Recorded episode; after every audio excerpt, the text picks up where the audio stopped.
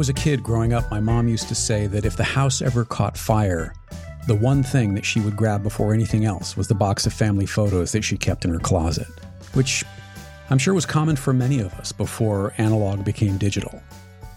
For my mom, those photos were the things, the objects that she held most dear, more than a favorite piece of clothing or jewelry or even money. They anchored her to specific memories and feelings, and because of that, were more or less irreplaceable. Objects have meaning, and more importantly, they have value. And to what degree we value the objects in our lives is different for all of us. Why objects matter is what we're talking about in this episode. I'm Jeffrey Sidoris. I'm talking to John Wilkening, and this is In Between.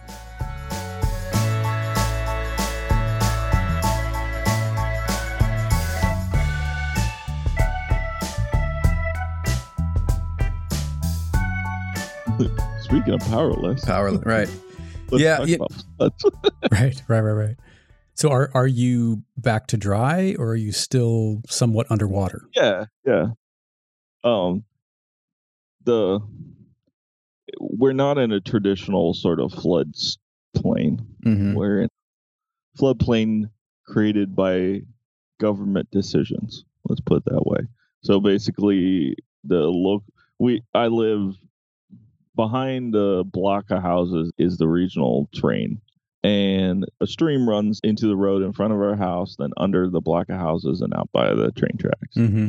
In their infinite wisdom, they decided to try to stop flooding the train tracks, so they put a culvert restricting water flow out of the pipe. So now the neighborhood floods. Uh, Train tracks are dry, but everybody that lives around it gets Yeah. screwed. and, uh, you know, I, d- I didn't know people were living in the train tracks, but I was mistaken. Right. and, and so the neighborhood's been yelling at this the town forever to fix this problem and they went in and spent all this money and redid the whole drainage on our street no flooding for eight years so you know up to that point we've been always careful about putting stuff in our basement because of like the last major one was in 2011, I believe. Mhm. Is is that the? I think we talked about that. Is that the one that was like four feet of water? Oh yeah, Yeah. yeah. There, Like you had things floating. Like the car was even kind of you know oh, yeah, underwater. we lost we lost both of our cars. You know, it was one of those where we woke up and my car's bobbing in the front front of the street. wow. Um, so in this doesn't happen for eight years, and then on the top of the hill in our town was this big uh, wooded area that was an old uh, not monastery, but the nuns ran it. There was a church, there was a school for delinquent kids that had closed down. But it was like this old. was it a reform school? Did you live at a reform school, John? were, were you one of the Were you one of the troublemakers? I, I was that, but not. they didn't catch on till much later. Um, so they that went through. Long story short, that's being turned into a development because that's how life goes. right. And Leave no tree unturned. yeah. So this storm, uh, basically a remnant of a hurricane, came through on Tuesday, and our street flooded for the first time in eight years. Wow. and we had about three feet of water outside our house. So basically, what happens is the stream it has too pushing too much water into it, uh, that so it starts building up, and as soon as it overflows the street level, basically the water runs down the hill through our yards down the hill to where those train tracks are and you basically get a three foot river just flowing through. And then what happens is the water hits the level of goes above the level of our walkout basement and just starts coming down the basement steps. Hmm. So what was it about this storm though? Was it because of the development that that's now going in? Why why now versus the past 8 years? So obviously, I'm not a environmental engineer, but because they're that now once hill used to be absorb a lot more water because now it's houses, park, you know, roads, just a dirt hill. There's no there's, there's some landscape, but it's not. There's no vegetation on it. Mhm. So now it's now more water is running off the hill down the so to speak, down the hill and into into that stream. So it's now pushing the capacity of that stream more than it has the previous eight years. That's our theory. wow. But you know that that will be argued in neighborhood meetings now, probably for the next foreseeable future. And do you So- have any recourse with the city or township or county or anything? Or is it just, sorry, you're on your own? It's more of a sorry on your own. Wow. because from a engineering standpoint, they put in you know pro- appropriate runoff, pro you know like Right. you know, but it's According to the standards manual, all Yeah, conditions have been met. exactly you know, Right, and right. unfortunately, it's one of those where they're looking at it from just a site specific and not an impact into the entire topographical chain. Right. So we probably at the deepest, the water is about two feet in my basement. Wow. Um, and our chest freezer was one corner was bobbing up, like floating. Wow. Fun fact, that still worked. Don't know how, but you take the wins where you could get them. right, right, right, right. uh, but because of all this, what happens is as soon as the water slows down enough, like it, there's probably about in about two hours, my basement is doesn't have standing water. Mhm. Like it drops that fast. wow. But you just then obviously have like all this mud that just flew went into the basement plus Right. all the water damage. So the whole the whole the reason I'm bringing this up Well, yeah. It, it, this is this is so this is going somewhere. Yeah, no, and and it's we talked about this the other day. This is so this re- reaction or response is is so you, and it's one of the reasons I love you. So Yeah. uh, so please continue. so uh, up to for a while in our basement w- we're like we're not putting anything in the basement that it's not gonna that you don't want to lose because of flooding right, so we're very careful but and you're evaluating object by object at this point, aren't you? yeah Yeah, yeah. you know anything of values obviously we'll find a spot somewhere in the upstairs house for it but after eight years of nothing and then you know we You let your guard down, John. Yep. And you know, you put hardwood floors throughout the house. Right. So you had to move all the stuff to the basement and now life's you're not going to put all this crap that you put in the basement back upstairs because you didn't actually use it like yada yada yada it's it's fine down there i'll clean it up at some point in the future Right. you know, and then all of a sudden it floods. And so there's items that have been in my basement for eight years would be minimum. You know, we've lived in the house ten years, hmm and there's stuff that we I've moved into the house, threw it in the basement, and and sort of forgot. So I don't like if you if two weeks ago you said do you have emotional attachment to that box of stuff. Absolutely not. I don't even know what's in it. It was like a weird, messed up Christmas opening these boxes where I was like, "What is ruined today?" Right. Right. You know, like what have what have we lost? Yeah. Yeah. But the weird feeling and what I want to talk to you about because I should I felt some sort of weird loss for this stuff that I didn't know i missed and would I'll probably argue with anyone who said I'd valued that stuff as saying obviously not because it's been in the basement for this long. Right. Just empirically, this that can't be the case Right, because of right. my actions. Yeah, I don't have these things around me on a day to day basis. So, uh, how much can they possibly mean to me? There, there's some of that. Ex- exactly. But we ended up, you know, obviously there's number, you know, this does doesn't fully paint the picture, but we threw out roughly 30 bag, you know, those black construction bags Mhm. worth of stuff. You know, it it worked out to that volume of stuff. Wow. And And were there any surprises in terms of what ended up getting tossed? Or I guess what I'm getting at, were there specific items that upset you, or was it just the volume of physicality that you had to remove that upset you, or a combination of both? the I don't know. I think it was the volume, and I almost getting to the point where I think it was the the forced loss. You didn't have a choice in it. I didn't have a choice. Mm-hmm. Mm-hmm. Where where if you were giving me, hey, do you want to throw this out? Absolutely, get rid of it. Don't think of it again. But to be to have the die cast for you, Right. You were removed from the decision making. Correct. Yeah. Correct. And I know, and and so like in this last week, I just kept on sort of trying to figure out like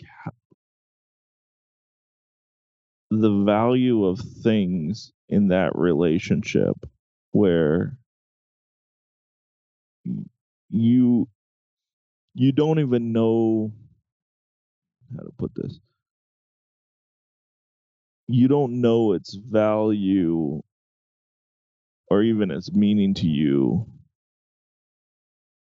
until it's taken away from you but then even then it's not even a real value. It's just almost a because i have to get rid of it value. Mm-hmm. like I, it's it's it's one of those questions that i wanted to sort of throw this scenario to you and sort of what are your thoughts around this? Because i don't have an answer.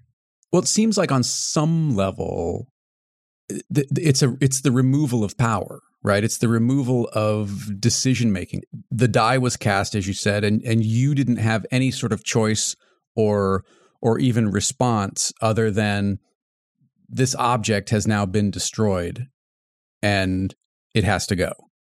mm-hmm. and whether or not the object itself or objects themselves had a lot of meaning individually or collectively i think part of it is you didn't get to decide. Yeah. and and it it, it there's something in the deciding. I mean when i moved here in fact this is this is kind of interesting because on the i think it was the 10th so we're recording this on what is today? The 12th 13th 13th 13th okay. So the 10th was the five year anniversary of me moving to the east coast. Um actually we got here on the 9th uh but the 10th was like the first day i woke up on the east coast. And five days prior to that you know i left california with everything that would fit in my car a honda fit and everything that didn't fit got left behind. So yes i was able to make choices but i on some level i i wasn't able to make choice based on what i wanted to keep. I had to make choices based on what would fit and what wouldn't fit. Mm-hmm.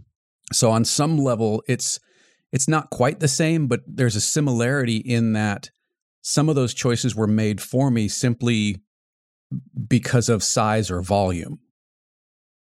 Yeah. And there there is this weird thing that you go through where because it was your stuff whatever that stuff is and and now that stuff is gone that somehow a piece of who you are is gone because on some level we are at least partially defined by the stuff that we have. Yeah. I, I would i wouldn't say we're defined by the stuff we have but it's an expression of Mhm. who we are.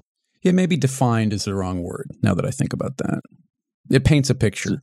Yeah, and so it, so it becomes one of those where you're, in essence, throwing away the visual expression of your own tastes and preference. Mm-hmm. Um, they're the the visual manifestations of those. Right. Those- And and while it is strange to think that somehow a red refrigerator was a reflection of who I am, God damn, I miss that refrigerator. you know? Nobody has a red refrigerator and I had one, right? And and having to leave that behind, I've been bummed about it on, you know, more or less uh, over the years for the past 5 years. You know you can paint a refrigerator. Yeah, I know, but it's not the same. so were were there specific items or objects as you're going through all of this stuff putting it in bags were there specific objects that upset you more than others or was it just like okay we're on bag number 8 and we still have you know 22 bags to go Uh, was it the volume that just sort of piled on the the the feelings of of of sort of sadness or loss I think it. I think it was just the volume. I mean, I there's definitely some some lo- you know I I lost a, a nice a nice good chunk of my cookbook collection. Mm, Um, you know, that was a casualty of you know moving it down to the basement to redo our hardwood floors, and Right. I hadn't brought them back up, and there were there were a number of tools. should we kickstart your your cookbook collection and get you no, get you some titles back no, my uh, my wife's my wife's bless her heart, just like you really need that many cookbooks. Like yes yes, I was like, I'm like, who cooks in this house? And she's like, fair point. Yeah. No okay now s- speaking of your wife Mhm. what was her reaction relative to yours were you guys on the same page was she more affected less affected Um, probably more affected. hmm Um, some of that for her is the she she deals with sort of uh, if you want to say the mental health issues hmm as many of us do. But um i'm better equipped for this because of how i grew up and i'll get into that in a 2nd hmm but kind of the um, transience of of yeah, how you grew up? yeah, yeah sure. because like my you know for those who don't know i grew up overseas my parents were missionaries and when i was roughly about nine we moved from amsterdam to india and i remember my mom being like look we can't we're taking your lego collection and two stuffed animals and that's and we're selling every other toy you own and Mm. every other stuffed animal Let, And- let's come back to that because there Yeah. there is a similarity between that event and this event in terms of the the absence of choice. Oh, uh, fun. Yeah, absolutely agree. Um, but so, so Anna didn't. My wife didn't uh, like. There was more of a. She's more affected by the uncertainties of life and the fact that, yes, there was a big cleanup, and you know, the biggest thing in dealing with flooding is trying to clean it up fast enough and and sort of bleach everything to prevent mold Mm-hmm. because you know that that could be even bigger problem than Right. the flooding itself so right, right. um but it was it was almost the return of uncertainty Mm-hmm. because now now anytime there's a monster thunderstorm the question is do we have to move our cars Right. is this going to mess up our lives Right. That that safety and security that you'd experienced for the past eight years has, on some level, been obliterated again. Correct. Yeah. Correct. Just you know, so much of home is the feeling of protection. Mm-hmm. You know, it is it is the physical. It's a physical structure we've built and created to protect us from the outside elements. Right. And now those outside elements could come in Right. through the walkout.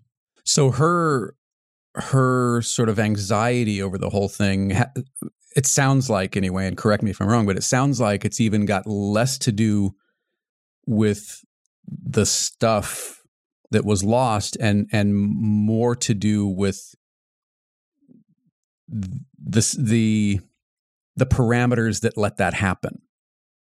Yeah, yeah, that would. And that's a good way of putting it. You know, it's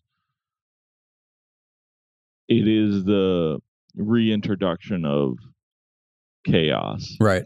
Right. You know, another element of chaos. how much of that spills over onto you because uh, on some level there's not really a whole lot you as an individual can do about it you as a husband can do about it as a Well- father you know all all of those things. So how do how does that affect you? It, you know, it's one of those where my role just comes ex- almost explicitly being able to handle that adversity and that chaos. mm-hmm. And and personality wise, that's I'm good at that. You know, I'm who you who you hear and who you see is pretty much what you get yeah 99% of the time. yeah You know? john is one of the most stable even tempered even keeled people i've ever met in my life and i appreciate that so much as you know yeah, so so, you know, if you need somebody to talk you off the ledge, John is the guy to call. yeah. Yeah. Um just watch out. I have a sense of humor, so unfortunately sometimes I will go for jokes that are not not appropriate. yeah, yeah. time. Phrasing and So- timing might be suspect, but but the Yeah. uh, the, the empathy is there. My heart's in a good place. Yeah, yeah, yeah, yeah. yeah. um so so that that's the role and sort of our dynamic and Mhm. it just gets magnified in these types of scenarios um And is how does Miles react? Is he even aware yet of these kinds of things, or is is it still kind of an adventure? Like how how does he react in these kinds of situations? so this was his first flood hmm uh, you know he ne- he he didn't experience the ones prior to Right, right. um and he he definitely viewed it more of a uh, a venture hmm because you know you know what turn what ends up happening is everyone on the street sort of notifies everyone else on the street on what's happening and we've all been through these. Hmm and so it becomes one of those things where we're standing on our porch just basically watching the car accident Right. like knowing you can't stop it hmm and it's just gonna hit you. But Miles is running around. He's like, the water's now on the first step, and then He's you know, right. He's like, giving you the play by play as you're going. Yeah, Oh shit! Yeah, what's he- next? yeah. He wants to. He wants to play in the play in the street, Right. You know, with, and I'm like, I'm like, you're seven, bud. There's your water's up to your chest. You can't go in the water. And he's like, but it's a river. Right.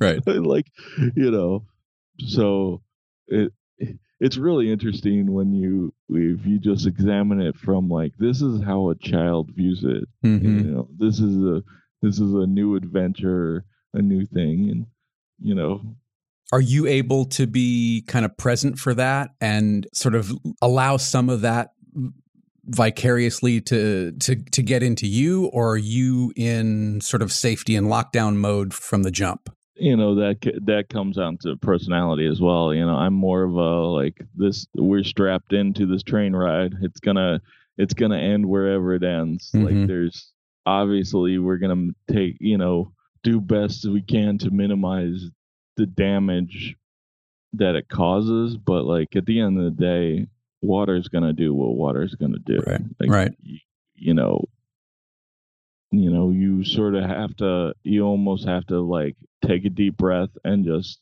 let it hit you and then, you know, see where you bounce off of. You know, like the, you know, the, it's like the, well, this is the, or it was like this is a roller coaster. You're strapped in. Right. You're you you're going up that choo, choo, up the hill, and there's n- like you're like this is the ride. Yeah. This is what you signed up for. Yeah. You know, I you I you can't get off. like this is not nothing could happen. So Did you value? Because I, I wrote down a note when we talked last time, and it, and it was just why physical objects matter. mhm. Did your relationship to objects, the the value or the importance in your life, was it different before that first big move, or can you remember that far back? uh, it's hard to remember that far back. Mm-hmm. Um, I'm just wondering how much the transience of of your life has informed or even dictated how attached you get to objects of any kind. yeah, no, it's something I've actually considered. You know, before Mm-hmm. where I think I have a combination of a very detached view of objects because I like I almost I almost recognize that they they can be thrown away and replaced. But at the same time I also have value objects in in obtaining objects in almost a celebratory fashion. Give me an Because, example. like, Um, now you're gonna put me on the spot. Come on, you know that. You know how this works. yeah, I know. It's just one of those things where you're like, "Oh, that sounded good." Ah, man, I have to back this up. uh, yeah, I don't. I don't know how. Like in terms of just so, I I don't know if this actually proves my point, but I'm one of those people that if I see something that I want and I'll just pick it up. It and obviously I'm taking account budget. It's not I'm not just going out and buying Leicas and all that sort of stuff, but like I have I have a, a weird habit of collecting things. You know, my office right now has probably like 10 different house plants you know a couple orchids like all sorts of stuff you know and that's just a little thing because working at trader joe's they'll bring in some house, new house plants i'm Right. like oh i don't have that one I'll Right. pick it up and well, and that collector well, mentality. I mean, I've I've known you for a little while now, and that collector mentality, it, it, it's it's constant, but it shifts from object type to object type. Is that fair? oh, yeah Yeah. no, 100% Yeah. you know like the cookbooks like Mhm. i had my pre-flood numbers um uh, uh, I I had probably fifty cookbooks, wow. and my it drove my mom nuts because that was like I'm I'm traditionally hard to buy gifts for, Right.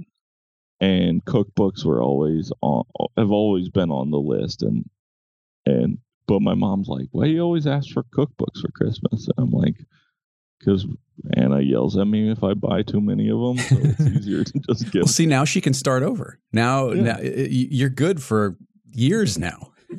exactly but it that that collector mentality is like i think you're very very astute by saying that it runs through everything because then you know if you want to look at it that that piece or that attitude applies to more than just objects Mm-hmm. and that that's how I approach information and skills as well. Mm-hmm. Mm-hmm. You know, where, you know, if, you know, I've listened to podcasts where it's two theoretical physicists talking, and Right. if I understood 20% of the conversation, that would be a huge success. But I find it fascinating because here are two people who are top of their respective fields, even though I have nothing to do with that field. And I gain a little piece of something Yeah. extra. Yeah. There's still some sort of osmosis that happens. Yeah, yeah, and the the beauty of it is, if I start talking to somebody who's into something different, I, I'm sort of like you, and I'm hundred percent on board. It's like, oh, let's why why are you interested in this thing? Explain it, like not not from like uh like justify your interest in that. no, no, no. It's not but a like, judgy uh, thing. no, but it's the very much uh like obviously you you think this is cool. Mm-hmm. Share that feeling of it being cool with me. Right. You know, share Right, that, right, right. that that what what drives you.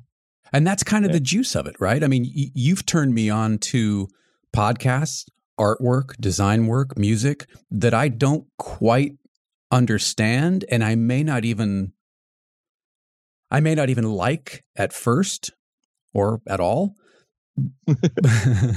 but the process of experiencing it, something comes out of that. Whether you whether you understand it completely, enjoy it fully, or pursue it beyond those initial experiences again there is some sort of um, osmosis that takes place that that moves you in a different direction. And that as we have talked about probably thousands of times at this point that's part of the point is to move the needle in some sort of direction.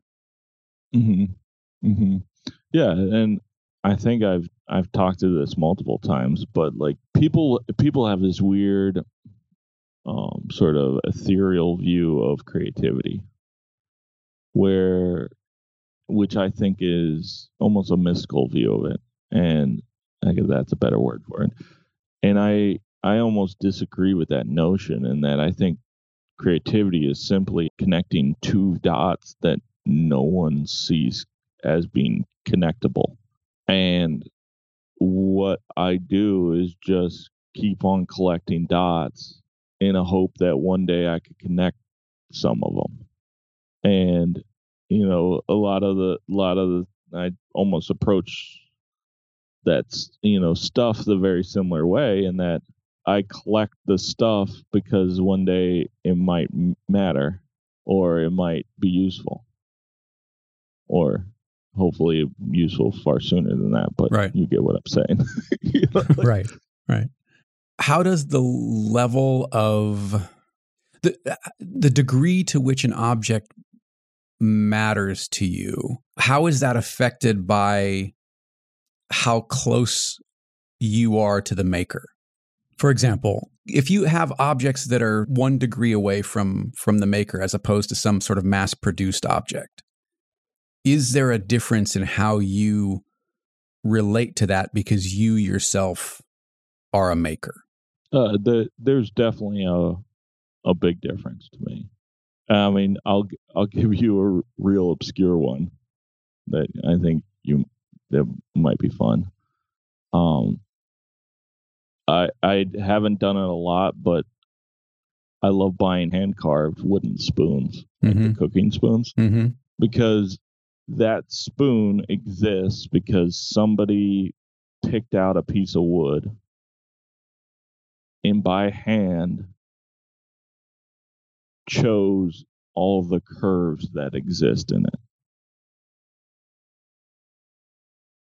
That's not just a a machine going here's we're producing model A today. Right. Yeah. Yeah. a, Place the pattern where it fits on the piece of stock. Yeah yeah but uh, but this all all the decisions that are an enti- entire life's worth of experiences and decisions and personal taste got distilled into this one object that now, I now am using. Mm-hmm.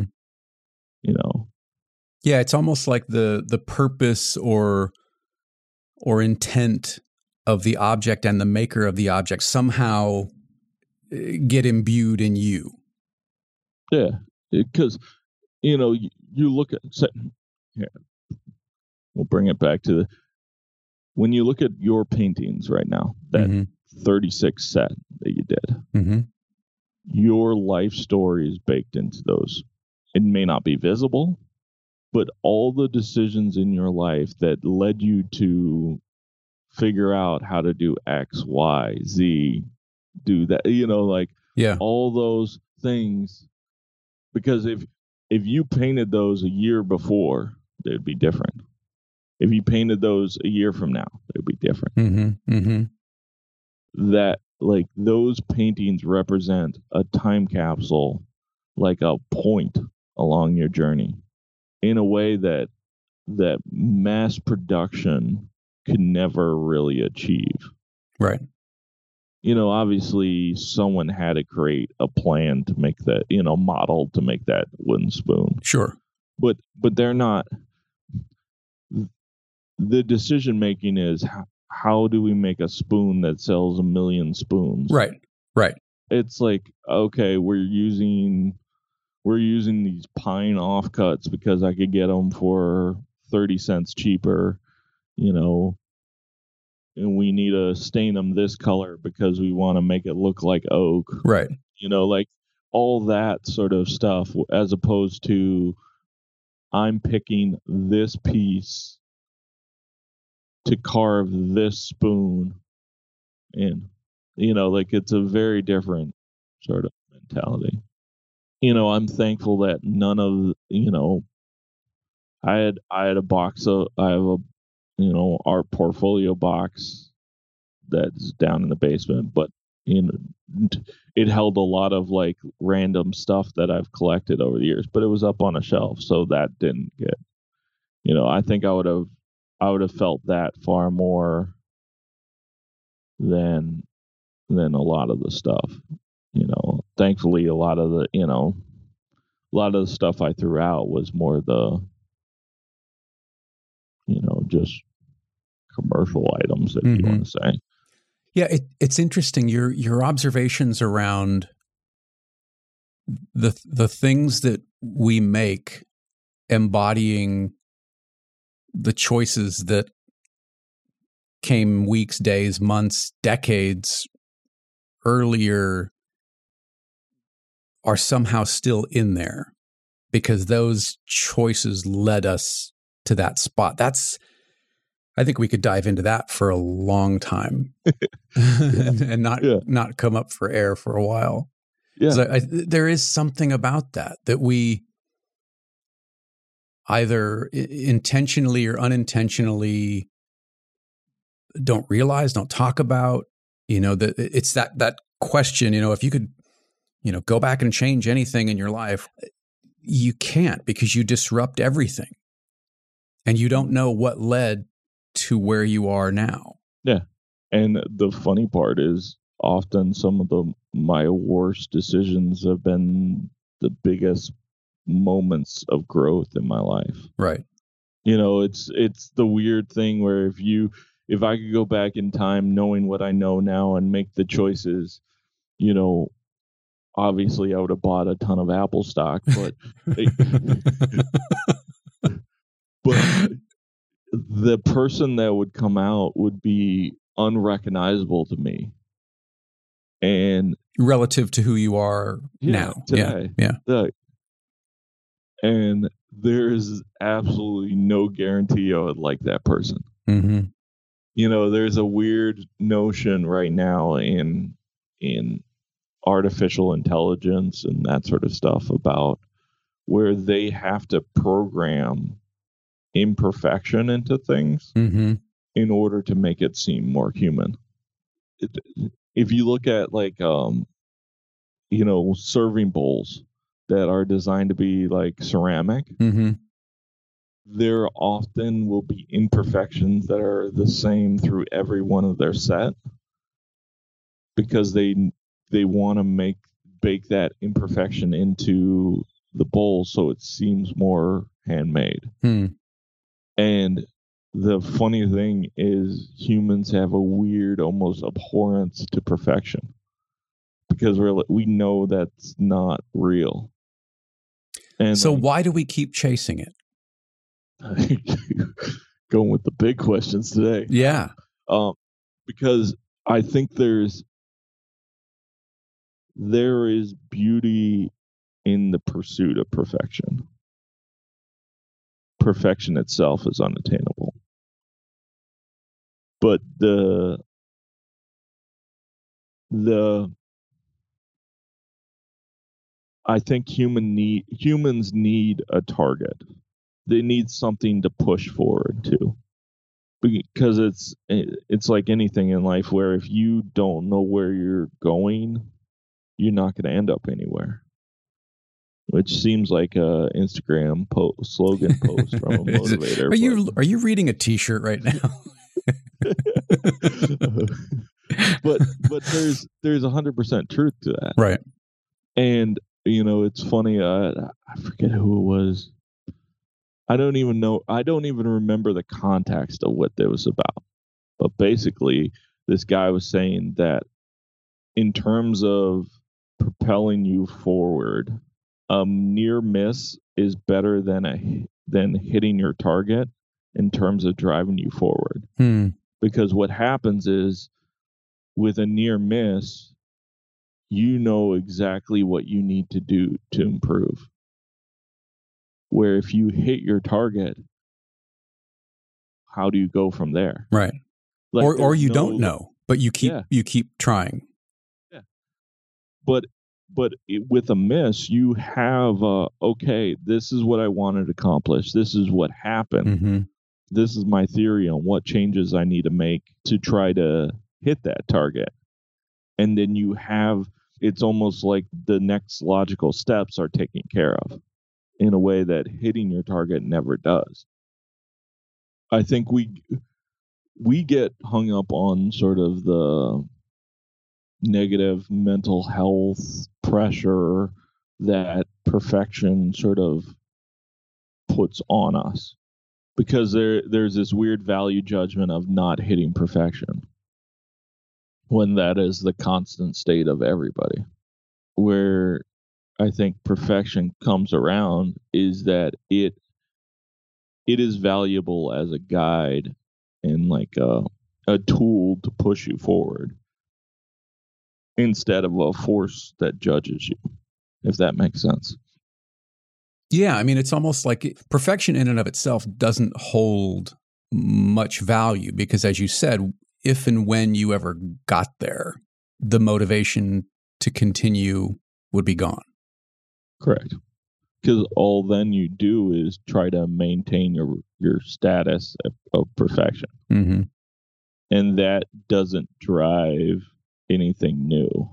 Right. You know that's you know it to make a weird jump, but if you study the rise of companies, from these like little upstarts that are constantly innovated and innovating and breaking the market and sort of pushing the envelope there's a tipping point in those companies where they become more interested in maintaining their status on the top of the pile and from that point to when they declare bankruptcy it's a slow steady rise down mm-hmm. that's why you look at all the major companies that are in like the S and P 500, the one of the 500 largest stock holdings. They're, I think, 80% different companies than they were 40 years ago because those companies no longer exist. And that's and that's a natural evolution when they're allowed to sort of die off. But that's a whole other topic. Yeah. Well, I think there's a parallel there with with creativity where we both know people who have been trying for years, let's say, to hit, quote unquote, right? And and create either an object or a body of work that resonates beyond where they were previously. And when that happens, all they do is try and recreate it to maintain that resonance and maintain that audience growth rather than trying to go, okay, well, this was a success. I've done this. Now let's break away into a different direction and do it all mm-hmm. over again. We don't want to start all over again. We want to maintain that level of imagined success or imagined perfection. Yeah. Yeah. I mean, the a big big one is just think of how many bands have put out an amazing first album. It's a very rare selection that have managed to put out a great first album and then continually innovate and do something new and push that envelope. Regardless of of how that manifests in sales. Exactly. And almost almost consistently to the detriment of sales initially. Mm-hmm. you know i remember uh, um, so there was an interview with um frontman for weezer. I, uh rivers cuomo maybe? Yeah yeah. Um but he was talking he was talking about pinkerton. Mm-hmm. and how pinkerton when they released that got shellacked. And was basically systematically canned by every critic. And they didn't care. And now now it's almost like it's become cool to to be like oh yeah i'm a fan of pinkerton yeah yeah yeah yeah it, you know it's become that to them well, I mean, you could say the same thing about Radiohead. You could say this. I mean, there are all mm-hmm. kinds of bands who have who have kind of made that decision to not just produce another record of hits. You know, there's a there's a rant that I have about content and how much I can't stand that word. And I was talking to Adrian about it the other day, and uh, I was reminded I forget where I heard it. It might have been on a, a radio station interview. It was uh, certainly it was when I was still in California, but it was an interview with with Thom Yorke from Radiohead, okay. and he was telling this story about how Nokia approached them uh, about creating content for their phone operating system you know and and how like so little alerts would be little little bits of of radiohead jingles right? And just how incensed Yorke was that what he was doing as an artist was being reduced to this sort of catch-all phrase content. Mm-hmm. and I, I i've remembered that and thought about it ever since. And i think there there's definitely some of that almost disdain for that word because it's it doesn't describe anything. And at the same time it describes everything. There is no specificity to it. It's just content. What do you do? I'm a content creator. Well what the hell does that mean? Is it do you do you think content is art w- with the soul removed? Man i don't know. I think that's another discussion that we could dive into because it just, I have a real hard time with it. I have a real hard time with it. You know, it's sort of like the, I'm going to get shit for this one. It's like YouTuber. what the hell does that mean? Yeah. You know, or the YouTubers that call themselves filmmakers. Well, maybe you are, but just because you create video content does not put you in the same realm with Scorsese or mm-hmm. Ridley Scott or you know Patty Jenkins. And and and self-identifying with that moniker for producing a daily vlog I I don't know man. I have a hard time with that one. Yeah there it's funny there there's some there's some people that I followed on YouTube that I could easily see the the title of like filmmaker hundred percent applying. Hundred percent. Oh. There are some absolutely brilliant folks out there, and I'm not dismissing them at all. But I also see where YouTube itself because it re- rewards certain behaviors because it's a machine that needs to get fed. It incentivizes people to produce content in the almost transactional manner that it's consumed. And i think i think though the people that really stand out on any platform almost buck how the platform attempts to dictate the content. Like it's almost like the way you stand out on YouTube is to produce work that shouldn't be on YouTube. Right. Uh, the the same way the photographers that sort of catch my eye on Instagram don't produce images that should be on Instagram. And the the same way like the reason like a band like Radiohead catches people's attention is that they they're producing music in a way that's very different but they're on a platform of these commercially engineered projects and it's that it's almost that weird tension between the what the platform expects of people and those people's work that magnifies the quality of their work. Yeah, I think that's true. I mean, but uh, at the same time, for every for every one of those people that that you're kind of mentioning, those type of of artists and creators, there are ten thousand who are just posting nonsense, and I can't oh. put them in the same category. Do you know what I mean? Like you're not David Lynch. Yeah, I, I think at that point you just sort of okay, you want to take that title, prove it, like back it up. It, it almost becomes one of those where like you don't need to say you're a filmmaker. We will be able to see it. Mm-hmm. You know, you're not a painter because you say you're a painter. We've seen paintings. Right. It's sort of the Austin Kleon idea of where like creativity is not a noun; it's a verb. Mm-hmm. Mm-hmm. And I think I think the it's sort of oh, in some sense I forget forget where I heard someone talking about this, but he basically was like creative people start looking internally instead of externally for things. Because he's like the reason you're creative is because you're different. So why are you looking for other people's things when you have something in you? Yeah, I mean, it, it gets back to that Jerry Saltz quote of "You have to make an enemy of envy."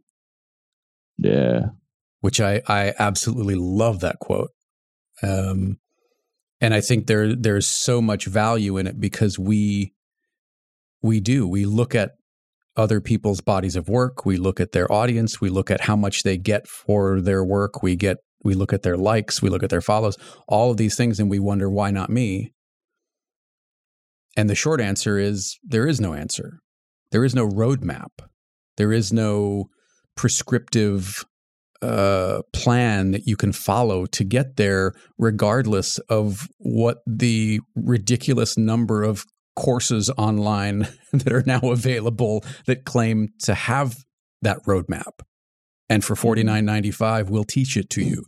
You know that you might as well just light your money on fire because there is no roadmap. You just have to go inside and do the work. And I think you're absolutely right. And I think Kleon's absolutely right on that. You you you have to look internally and you have to look at what you have to say and get that out mm-hmm. in whatever discipline or, or form that takes for you. And it may change over the course of your creative life. Yeah. Uh, once again, another another person's idea, but like I said, I collect them. Um, they said that artists are like prisoners in this prison of, and the prison being sort of like normal life, and we're just trying to break out. And so we see one person break out and we're like, oh, show me how you broke out. But of course, the guards are going to block that way out. Since they got another right, person. right. They've like- they've become wise to that method now. Yeah, Yeah, yeah, yeah. So now you so but then everyone's everyone gets so focused on how other people did it that they don't end up looking for their own way. Look, those are the people that we look at, right? Those are the outliers that we. Well, they did it, and the mm-hmm. exceptions become, in a weird way, the rule that we all want to follow. Correct. But he but he was like, what you need to do is look at those people who made it out as confirmation that you can make it out. Mm-hmm. Subscribe to In Between in your favorite podcast app, or get every episode of In Between as well as my other shows, Iterations and Process Driven, all in one feed by subscribing to Jeffery Saddoris Everything. Earlier this month, I posted a question to my Instagram feed asking what you'd like to hear and potentially even see more of, and the responses were overwhelmingly clear. More conversations with John Wilkening and more conversations with Sean Tucker. I've spoken to both of them, and we are definitely going to make that happen, so be sure to subscribe so you don't miss any of them. You can find John on Instagram at John Wilkening, that's J O N W I L K E N I N G, or by visiting his website at johnwilkening.com. You can find Sean Tucker on Instagram as well at Sean Tuck, that's S E A N T U C K, or by visiting his website at seantucker.photography. He's got some brand new print sets available, so be sure to check them out. You can connect with me on Instagram and Twitter at Jeffery Saddoris. That's J E F F E R Y S A D D O R I S, or on my website at jefferysaddoris.com. And if you've got questions, feedback on the episode, or something you'd like for John or Sean and I to talk about, email me at talkback at jefferysaddoris.com. You can support the shows by telling a friend or by sharing them on social media. I'll be back in a week or so with another show, and I hope you'll join me. Until then, as always, thank you very much for listening. I appreciate your time, and I'll talk to you on the next one.